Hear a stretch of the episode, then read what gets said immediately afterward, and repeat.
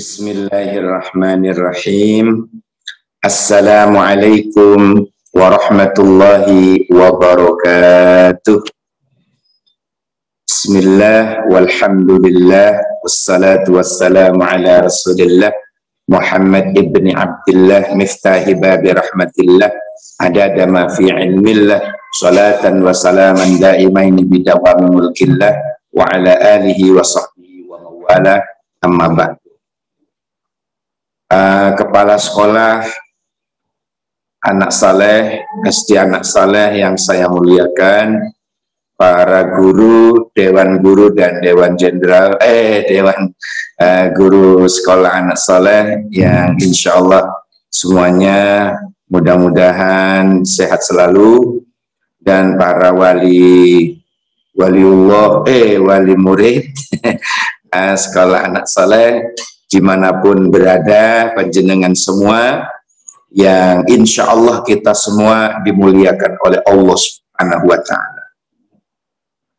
Alhamdulillah pagi ini kita bisa silaturahim dengan panjenengan semua, dengan wali murid, dengan anak-anakku sekalian dalam keadaan sehat walafiat dan semoga selalu dilindungi oleh Allah dari makrona-makrona ini dan semoga Corona ini semoga cepat minggat ya semoga dan kita selalu dalam lindungan Allah sehingga dalam keadaan sehat walafiat. Amin. Lahir batin. Amin. Ya rabbal alamin. Uh, saudara-saudaraku uh, kaum muslimin rahimakumullah dan anak-anakku sekalian di mana pun dengan berada di seluruh penjuru dunia uh, Indonesia Nah, kita dalam mendengar apa yang disebut dengan apa itu uh, Isra dan Mi'raj Nabi besar Muhammad Shallallahu Alaihi Wasallam sejak mulai kita kecil, sejak kita mulai kecil sudah dengar itu, bahkan sebelum kita lahir pun kita sudah dengar itu ya, sudah mendengar istilah Isra dan Mi'raj Nabi besar Muhammad Sallallahu Alaihi Wasallam. Cuma saya sekarang di sini tidak akan bicara cerita lagi karena penjenengan sudah paham Isra itu apa, Mi'raj itu apa. Tetapi saya ingin berbicara tentang apa tujuannya Allah mengisra dan memi'rajkan Nabi besar Muhammad Sallallahu Alaihi Wasallam.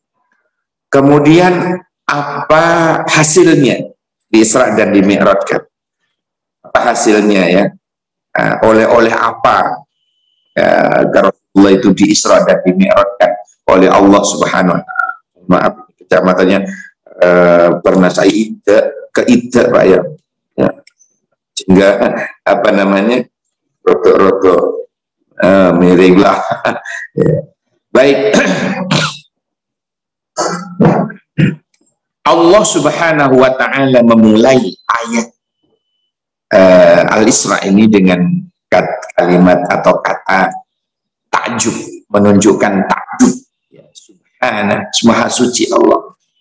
Karena Allah tahu Allah tahu bahwa umat Islam yang baru-baru masuk Islam orang kafir yang sangat membenci Islam ya ini akan menolak dengan kabar ini. Sehingga Allah menyebutnya subhana maha suci Allah Maha suci dari apa? Dari ketidakmampuan kalau hanya sekedar mengisra dan memi'rajkan hambanya. Maha suci dari apa? Maha suci bahwa Allah maha suci dari mengutus hambanya yang pendusta. Bahwa kejadian ini adalah benar-benar terjadi. Kata-kata bi'abdihi bahwa Rasulullah itu diisra dan dimi'rajkan lahir dan batinnya bersama. Ya ruh dan jasadnya bareng. Sebab kalau hanya roh tidak mungkin Allah menyebut bi'abdi kalau hanya roh tidak mungkin dia disebut seorang hamba. Kalau hanya jasad tidak mungkin dia disebut seorang hamba. Kalau hanya roh namanya mati. Tapi kalau hanya jasad namanya mayit. Padahal Nabi subhanalladzi asra Ya. Maha suci Allah yang telah memberangkatkan hambanya. Mengisra dan memi'ratkan hambanya. Sekali lagi, tidak mungkin disebut seorang hamba kalau hanya roh saja. Tidak mungkin disebut seorang hamba kalau hanya jasad saja. Tidak mungkin. Tapi Rasulullah Shallallahu Alaihi Wasallam di Isra dan dimi'rajkan oleh Allah antara jasad dan roh. Inilah yang disebut mukjiz. Kok bisa terjadi Pak? Bisa karena yang melakukan Allah. Ya. Bukan kehendak Nabi Muhammad sendiri, bukan. Perjalanannya itu di luar, di luar nalar logika kita. Kok bisa? Bisa saja bagi Allah. Kalau pribadi Muhammad sebagai manusia biasa, nggak mungkin. Nggak mungkin. Karena suatu saat ada seorang yang datang kepada Nabi saat kabar bisa dan dimi'ratkan Nabi. Ya Muhammad, katanya orang kafir Quraisy. Ya Muhammad, katanya. Katanya kamu baru di Isra dan dimi'ratkan oleh Allah. Iya, baru saja kemudian naik ke langit, tembus langit ketujuh, ke, Sidratil eh, ke Baitul Makmur, naik lagi ke, ke Sidratil Muntaha, naik lagi ke bawah aras. Iya. Uh, hebat lo bisa terbang. Coba angkat kakimu, diangkat satu, angkat lagi satunya lagi, diangkat. Kata Nabi, saya kalau angkat juga bisa jatuh. Nah, kata orang kafir, lo kamu itu mau bicara ah, bicara bisa naik ke langit ketujuh. Dengan satu jengkal aja kamu nggak bisa. Oh kalau begitu orang tadi yang bertanya itu tidak paham.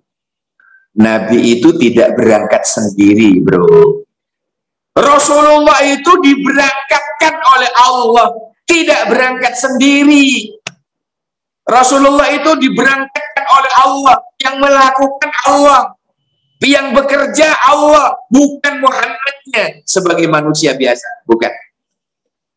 Dia tidak paham rupanya. Dia tidak sekolah di anak soleh rupanya. Coba dia sekolah di sekolah anak soleh, dia paham bahwa Isra Mi'raj itu yang berlaku, yang melakukan Allah, bukan bukan berangkat, bukan Isra sendiri. Tidak. Hadirin sekalian yang yang saya muliakan, ibu bapak sekalian dan anak-anakku sekalian yang saya sayangi. Kejadian Isra dan Mi'raj pendekatannya iman. Pendekatannya iman. Sehingga dengan adanya Isra Mi'raj itu yang kafir, tambah ingkar, yang baru masuk Islam berubah jadi murtad, yang sudah beriman tambah besar imannya, tambah bagus iman, tambah kebal iman. Karena ini memang ujian Kejadian Isra Mi'raj ini adalah ujian keimanan seseorang. Jadi kalau ada umat Islam yang beriman, semakin bagus imannya. Umat Islam yang baru masuk Islam kembali murtad. Mereka yang memang benci Islam, yang memang kafir, tambah nemen kekafirannya. Karena kejadian Isra dan Mi'raj adalah ujian keimanan. Anak-anakku sekalian dan kaum muslimin rahimakumullah. Ya, kembali ke tadi, kenapa Allah memulai dari kalimat subhana? Subhanallazi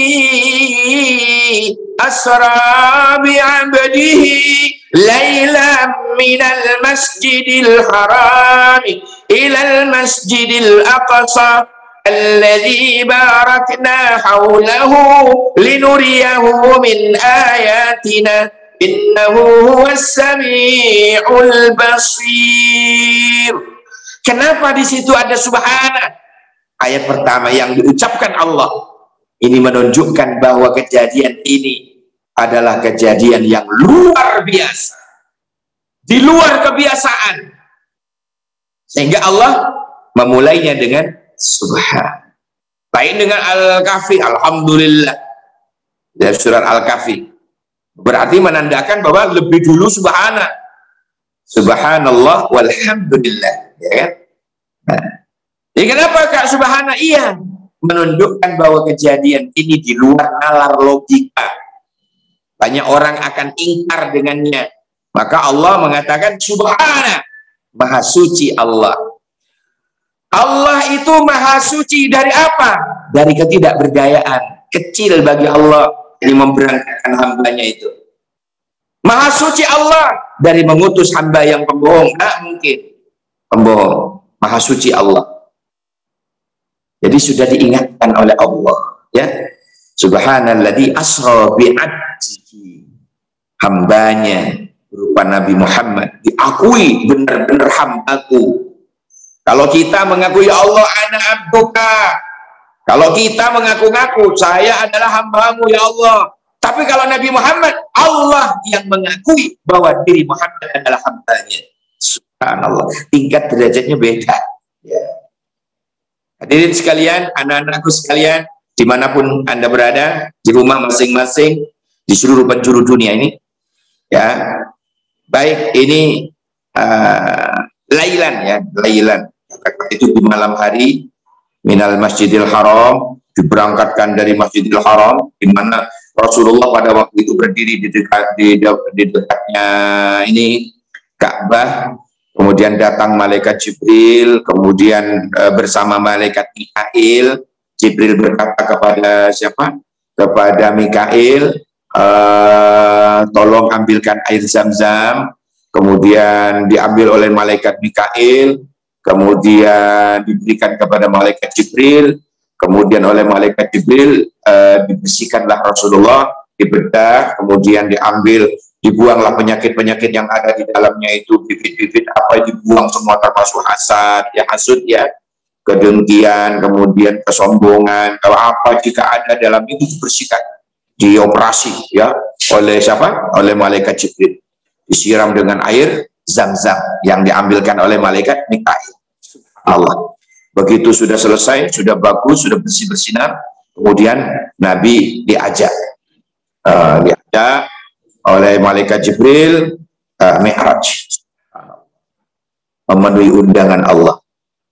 Anak-anakku sekalian, Allah ketika mau memerintahkan puasa tidak tidak memanggil langsung melalui Jibril cukup. Allah memerintahkan Zakat cukup melalui Jibril. Allah memerintahkan haji cukup melalui Jibril. Tetapi ketika Allah memerintahkan sholat lima waktu, Allah memanggil langsung, mengundang langsung.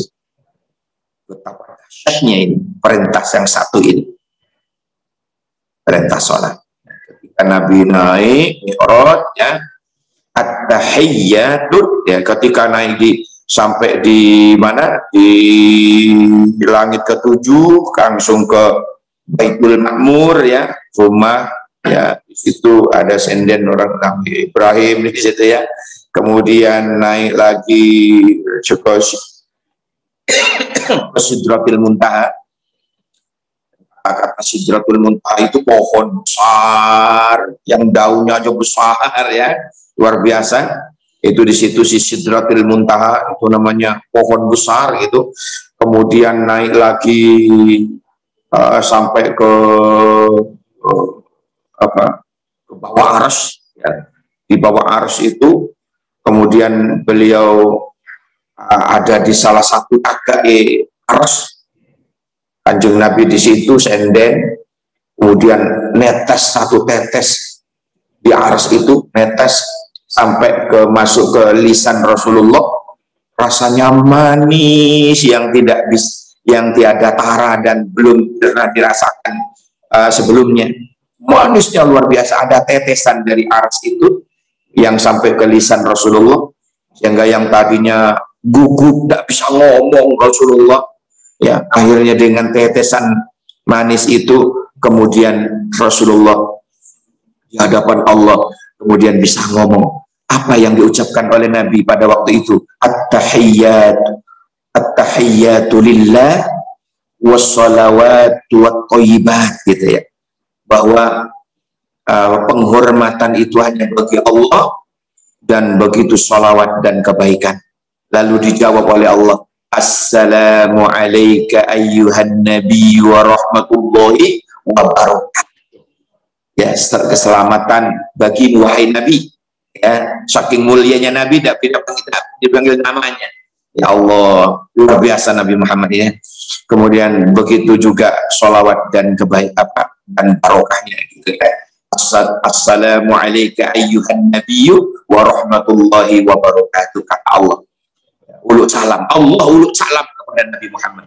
Lalu dijawab oleh Nabi Muhammad, Assalamu wa ala ibadillahi salihin. Jadi subhanallah, Nabi masih ingat dalam kondisi seperti itu itu loh, seiling kula penjenengan semua, iling anak-anak soleh semua. Ya Allah, masih ingat kita orang tuanya ya, masih ingat kita orang-orang hamba-hamba Allah yang soleh. Nah, Assalamu alayna wa ala ibadillahi salihin. Subhanallah. Nah, uh, kemudian Allah memerintahkan uh, kepada Nabi Muhammad untuk melakukan sholat 50 kali sehari semalam. 50 kali, bro. Ya Allah. Yang lima aja kadang-kadang. Sekarang ini tak kuat. Banyak yang tidak melakukan ancor telur ini tapi kemudian dibalas diberikan oleh Allah diwajibkan oleh Allah sholat lima waktu lima puluh wow so sweet ya. So what gitu loh. Ya. terus gimana ini? Nah, akhirnya sampailah uh, tawar menawar. Ya Allah apa namanya minta apa minta diringankan minta diringankan minta diringankan sampailah pada waktu berapa lima kali saja sehari. Lalu Nabi apa namanya uh, mau minta diskon lagi. Uh, mau minta diskon lagi sungkan malu karena di situ bukan matahari department store tidak ada diskon ya ya tidak ada diskon lagi cuma lima kali sehari semalam Alhamdulillah sampai di sini apa namanya perintah ini. Tapi kata Nabi, kata Allah ya, walaupun lima kali sehari pahalanya sama seolah-olah orang telah melakukan lima puluh kali. Kenapa? Yang lima dikalikan sepuluh. Di dalam Al-Quran surat Al-An'am ayat 160 Allah mengatakan manja abis bil hasanati falahu asyra amsalihah Siapa yang datang ke hadapan Allah dengan membawa satu nilai kebaikan, maka Allah akan me, me, apa namanya membalasnya sepuluh kali lipat. Subhanallah. Kita sholat duhur sekali, seolah-olah kita telah sholat duhur sepuluh kali. Kita sholat asar sekali, seolah-olah kita telah sholat asar sepuluh kali. Maghrib sekali, seolah-olah kita telah sholat maghrib sepuluh kali. Isya satu kali seolah-olah sepuluh kali. Subuh satu kali seolah-olah kita telah melakukan sepuluh kali. Maka lima waktu ini pahalanya lima puluh. Subhanallah. Jadi siapa yang sholat sekali, maka dia akan memperoleh pahala sepuluh. Kalau kita sholat sehari semalam lima kali, mulai dari subuh, dohor, asar, maghrib, isya, ya lima kali pahalanya lima puluh. Wow so sweet. Alhamdulillah kita memperoleh pahala yang uh, banyak. Ini kemurahan Allah subhanahu wa taala. Inilah oleh-oleh Isra Mi'raj mendapatkan perintah sholat lima waktu sehingga kita kaum muslimin anak-anakku semuanya Orang tua bilang kepada anaknya, sebagaimana Rasulullah pernah mengatakan begini, "Muru auladakum bisalah faida balagu sab'an." Perintahlah anak-anakmu sholat ya lima waktu ketika mereka umur tujuh tahun. Umur tujuh tahun disuruh perintah, perintah saja. Tetapi wadribuhum uh, faida balagu ashram tapi kalau anak itu tidak sholat, ketika sudah umur 10 tahun, beri sanksi. Oh, diberi sanksi. Nanti dapat sanksi. Apa sanksinya? Macam-macam. Uang jajan dikurangi, ya. Yang kalau tidak mau sholat itu, ya, kemudian dicewer ya harus itu. Nah, jadi tapi alhamdulillah anak-anakku di anak soleh ini subhanallah rajin-rajin sholatnya seorang tuanya juga Masya Allah jam telu wis tangi keceding ketis eh kopi ya? Mari ngono baru wudhu ya. Terus habis dari jeding tidur lagi. Yonda sholat dua rakaat ya. Dua dua rakaat. Uh, apa cuma kalau wali murid di atas ini subhanallah sujudnya lama banget. Keturun dah tidak keturun ya. Tapi mendoakan anak-anak kita semoga menjadi anak-anak yang soleh. Allahumma amin ya rabbal alamin. Jadi anak yang soleha amin ya rabbal alamin. Jadi ini perintah sholat ini luar biasa. Wa bainahum fil madaji dan pisahlah tempat tidur mereka. Saat mereka berumur 10 tahun. Idza balagu asyran. Ya, ini pendidikan dari Rasulullah wasallam untuk anak-anak kita. Kembali ke oleh-oleh tadi ya, oleh-oleh Rasulullah, oleh-oleh apa? Oleh-olehnya Isra dan Mi'raj. Uh, sholat perintah sholat lima waktu ini. Begini ada cerita.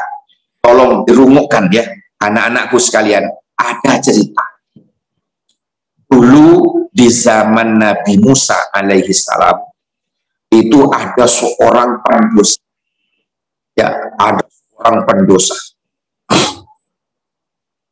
uh, seorang pendosa ini nangis-nangis mau taubat datang ke rumah Nabi Musa alaihissalam. Assalamualaikum ya Nabi Allah. Waalaikumsalam. Mbak Najo engki kak dinto. Ya tidak. Berapa? Ada apa? Saya mohonkan ampunan. Saya uh, mintakan mintakan kepada Allah agar bisa apa, memaafkan dan mengampuni dosa-dosa saya Wahai Nabi Allah Musa, saya ini pendosa, saya telah berbuat dosa terlalu besar dosa saya. Tolong, saya sudah kapok, saya taubatan nasuha, katanya tamu tadi. Uh, nangis, nangis, tidak berhenti nangis, tidak berhenti nangis. Terus Nabi Musa itu uh, bertanya, eh, sajanya, ya, sakjani gitu ya, dosamu itu apa? Kok sampai kamu itu nangis kayak gitu itu loh, dosamu apa? Kemudian si tamu tadi itu menjawab, dosa saya terlalu teramat sangat besar. Dosa saya teramat sangat besar. Saya itu pekerjaan saya itu pekerjaan saya itu tukang gali kuburan. Kalau ada gadis mati kemudian saya zina, saya zinai dia, saya itu ter, terlampau besar dosa saya, saya minta maaf pada Allah, teramat sangat besar dosa saya ini, belum lagi dosa ini, dosa ini, dosa besar ini, dosa besar ini, dosa besar, aduh, pokoknya tumpuan dosa besar. Dia minta maaf, minta mohon diampuni. Marahnya, saking marahnya Nabi Musa, lewat marah, tidak terkontrol, mengusir kamu itu. Nyahlah kau di sini, apa dari sini. Saya takut murkanya Allah, katanya. Kau terlalu besar, apa dosamu? Lalu dia apa keluar dari rumah Nabi Musa dengan uh, putus harapan.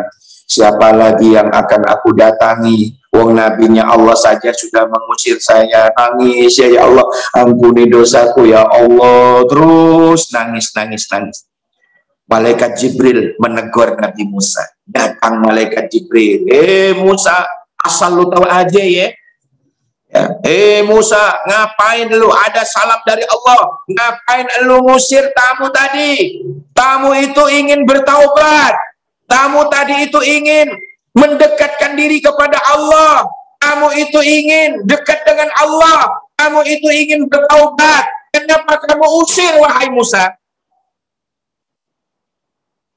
Lalu Musa menjawab, Ya Jibril, saya takut akan murka Allah. Dosanya orang itu kelewat banget terlalu.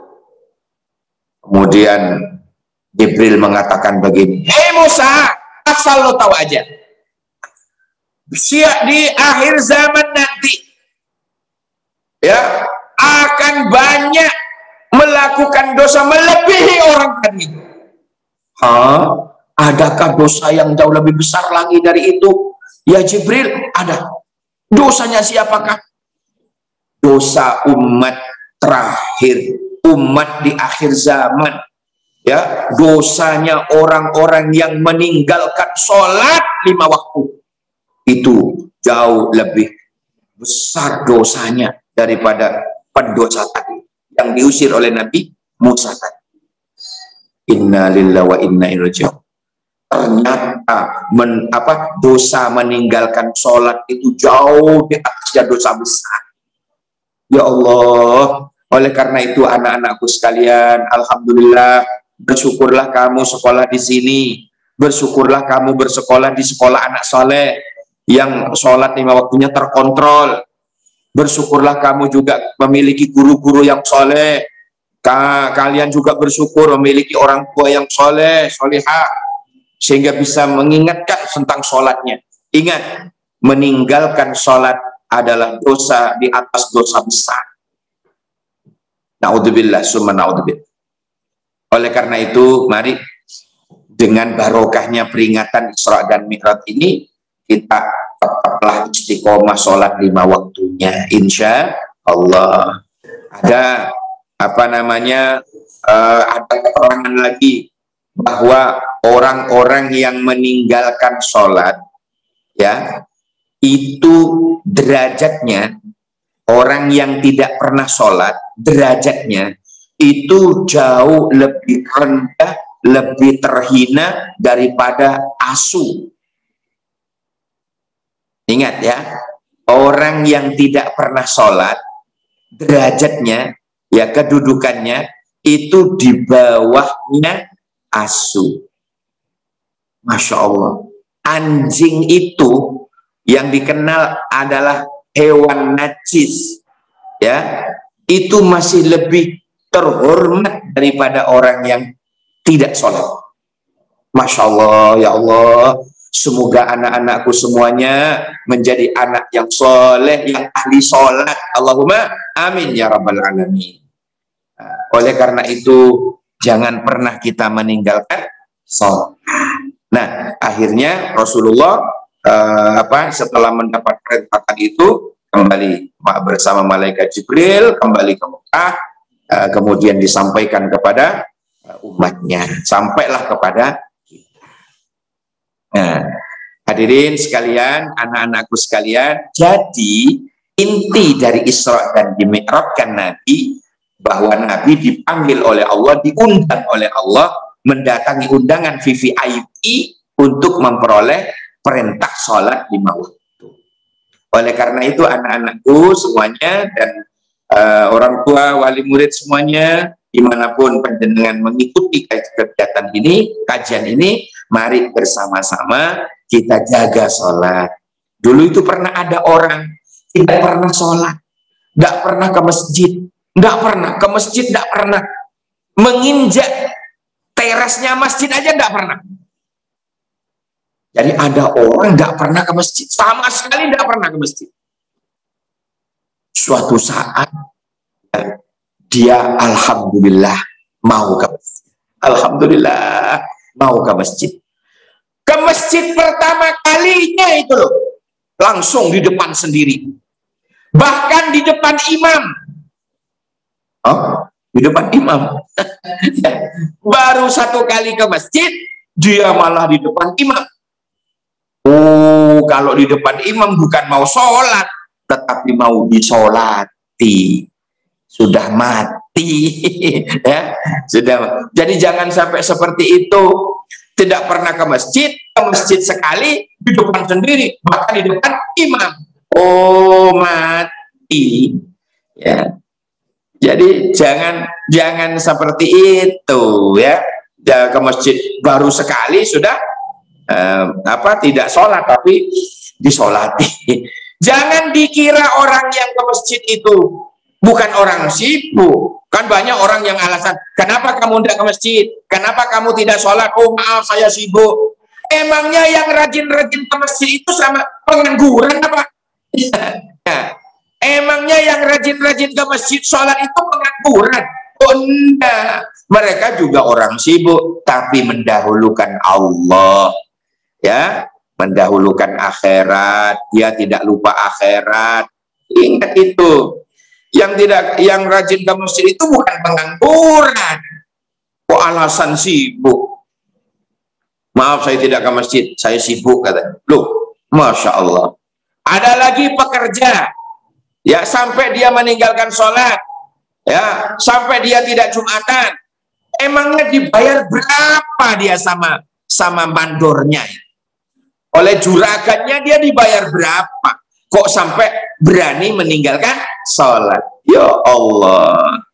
Jangan, jangan ya. Man taraka sholata muta'ammidan faqad kafara jiharan. Siapa orang yang meninggalkan sholat dengan sengaja, sungguh-sungguh, wallahi, demi Allah, orang itu telah kafir secara terang-terangan. Oleh karena itu, biar kita tidak termasuk orang kafir, tidak termasuk orang yang dibenci oleh Allah, tidak termasuk orang yang dimurkai oleh Allah, mari kita jaga sholatnya. Anak-anakku sekalian rajin rajin sholat belajar sholat sunnah jangan hanya lima waktu ya jangan hanya subuh duhur asar maghrib isya tambahi sholat sunnah ya. Rawatibnya, qobliyat duhurnya, ba'diyat duhurnya, qobliyat apa qobliyat al-asrinya, ba'diyat al-maghribnya, ya, ba'diyat al-isya'nya, qobliyat subahinya atau ditambah dengan sholat duha. Subhanallah. Ya, ini uh, anak-anakku sekalian, saya bersyukur Anda sekolah di anak soleh ini uh, agar supaya sholatnya terjaga. Kita sudah punya masjid di atas, kita bisa sholat, bisa melalui, oh, subhanallah, luar biasa, luar biasa ya. Uh, baik, uh, pesan saya mengenai sholat ya. Sholat itu masalus sholat di fitin kama salir rasi fil jasadi. Saya ingin cerita ya dengarkan dengan seksama dan dalam tempo yang secukupnya. Anak-anakku sekalian, kata Nabi, masalus sholati fid din, kama salir ra'si fil jasadi. Perumpamaan sholat dalam agama kita, agama Islam, itu perumpamaannya sama dengan kepala di jasad kita. Kepala ini loh, kepala kita ini di jasad kita. Kalau urusan sodako, zakat diwakili tangan. Orang tidak bertangan, insya Allah masih bisa hidup. Banyak. Kita lihat itu ya, tuna-tuna tangan itu ya, tidak punya tangan, tidak punya. Masya Allah. Kalau hanya tidak apa berhaji, tidak berhaji, tidak batal Islamnya. Ibaratnya tidak punya kaki, memberangkat, putul kakinya, insya Allah masih bisa hidup. Tapi pernahkah sampean anak-anakku melihat orang berjalan, jogging, lari-lari pagi, tapi tidak berkepala? Pernah. pernahkah sampean itu melihat orang jogging, jalan-jalan pagi, ya, lari-lari pagi, tapi tidak berkepala? Pernah? Tidak pernah. Kalau ada itu bukan orang, tapi mudi. Kalau ada orang berjalan tidak berkepala, itu namanya wedi tutup uang jadi jadian itu sama kalau orang tidak berkepala sama dengan orang tidak bersol tidak sholat. Jadi kalau orang-orang tidak sholat itu sama dengan orang tidak berkepala. Artinya apa? Direkan butuh uang. Jadi kalau ada orang tidak sholat direkan wedi ya. Ya. Ini sudah di, apakah bisa hidup enggak. Orang tidak berkepala itu sudah dianggap tidak bisa hidup. Karena di kepala itu ada otak, ada mata, ada hidung, ada mulut, ada telinga, ya. Eh, ada otaknya itu yang terpenting. Maka orang yang tidak sholat itu sama dengan orang tidak berkepala. Kalau orang tidak berkepala, bisa-bisa enggak, sudah mati. Berarti orang yang tidak sholat itu sudah dianggap mati oleh Allah. Jadi orang yang tidak pernah sholat itu ibarat mayit berjalan. Misalnya ono uang gak pernah sholat, ya melico ke pasar. Itu malaikat nyemuni itu. Ono ono ya. Ono ono mayit melaku. Ada mayit berjalan. Naudzubillah. Summa naudzubillah ya. Mudah-mudahan orang tua kita kita semuanya saudara-saudara kita kakak-kakak kita adik-adik kita semuanya mudah-mudahan min ahli sholat. Mudah-mudahan ahli melakukan sholat. Mudah-mudahan adik-adikku semuanya anak-anakku semuanya semuanya mudah-mudahan tetap istiqomah sholat lima waktunya ditambah dengan sholat-sholat sunnah maka orang-orang yang ahli sholat seperti itu besok di surga bersama Rasulullah Sallallahu Alaihi Wasallam. Oleh karena itu orang-orang yang ahli sholat itu ya di dunia berkumpul dengan teman-temannya yang sama-sama ahli sholat, maka itu ibarat sehidup sesurga. Ya, jadi di sekolah anak sholat itu semboyannya eh, kalau kita kumpul bersama teman-teman yang ahli sholat, ya orang tua yang ahli sholat, keluarganya juga ahli sholat, itu sebenarnya adalah sehidup sesurga. Mudah-mudahan termasuk kita semua. Amin ya Allah ya Rabbal alamin. Inilah apa namanya uh, apa istilahnya eh, oleh-oleh uh, dari Isra dan Mi'raj itu adalah perintah sholat lima waktu. Jadi kemudian kita lihat itu yang terakhir ya. Uh, kita lihat itu orang sholat itu ketika sujud. Ya, ketika sujud gimana? ketika sujud kepalanya di bawah mohon maaf lebih tinggi bokong daripada kepalanya ini menandakan apa merendahkan dirinya di hadapan bahwa orang yang ahli sholat itu tidak akan mungkin besar kepala tidak mungkin sombong orang yang rajin sholat itu tidak akan pernah mungkin sombong karena ketika kita sujud ya kepala kita di bawah sejajar dengan kaki kita. Ini mengajarkan bahwa orang sholat, ahli sholat itu tidak akan pernah sombong. Dia selalu tawadu, dia rendah hati di hadapan Allah, dia akan rendah diri di hadapan sesama manusia. Oleh karena itu, uh, walaupun kadang-kadang ini liburan karena COVID ya, ya Allah mudah-mudahan kita selalu berdoa, mudah-mudahan kita dijauhkan oleh Allah dari uh, makrona makrona ini ya corona ini ya. Mudah-mudahan cepat meningkat coronanya sehingga kita bisa sekolah lagi dengan normal. Kita bisa hadir di sekolah anak anak soleh uh, kita bisa bertemu dengan guru-guru uh, bisa bertemu dengan wali murid secara offline. Alhamdulillah ya mudah-mudahan. Dan soalnya butuh kesabaran. Orang tua anak dapat PR yang sekolah ibunya ya. Yang yang repot orang tuanya. Yang sibuk juga orang tuanya ya. Memang itu bikin sepanang ya bikin temut-temut ya tapi kalau di orang tua di anak soleh ini karena memang dasarnya orang yang soleh yang sabar menerima yang panggumi Gusti Allah uh, ridho terhadap kontaknya Allah ridho terhadap apa takdirnya Allah seperti ini kita sabar dulu. Kita berdoa, mudah-mudahan pandemi ini segera berlalu, musibah corona segera berlalu, uh, semoga kita semuanya terhindar dari uh, musibah fitnah ini dan diselamatkan dalam lindungan Allah. Amin ya Allah ya Rabbal Alamin. Demikian anak-anakku sekalian, uh, terima kasih telah mengikuti uh, pengajian Isra dan Mi'raj. Jangan lupa sholat, dijaga terus sholatnya dan semoga kita sehidup sesurga dan ketemu lagi di surganya Allah. Amin. Allah ya Rabbal Alamin. Demikian saudara-saudaraku, para dewan guru dan uh, apa orang tua murid uh, dan anak-anakku semuanya. Uh, demikian dulu apa yang dapat saya sampaikan. Semoga menjadi tambahan ilmu yang barokah manfaat kita dalam keadaan diridhoi oleh Allah Subhanahu wa taala, diakui sebagai hamba Allah, diakui sebagai umat Nabi Muhammad sallallahu alaihi wasallam. Amin ya Allah ya rabbal alamin. Oke, okay? sukses selalu anak-anakku, sehat selalu, jaga kesehatan, uh, istirahat yang cukup, kemudian minum vitamin dan sebagainya ya.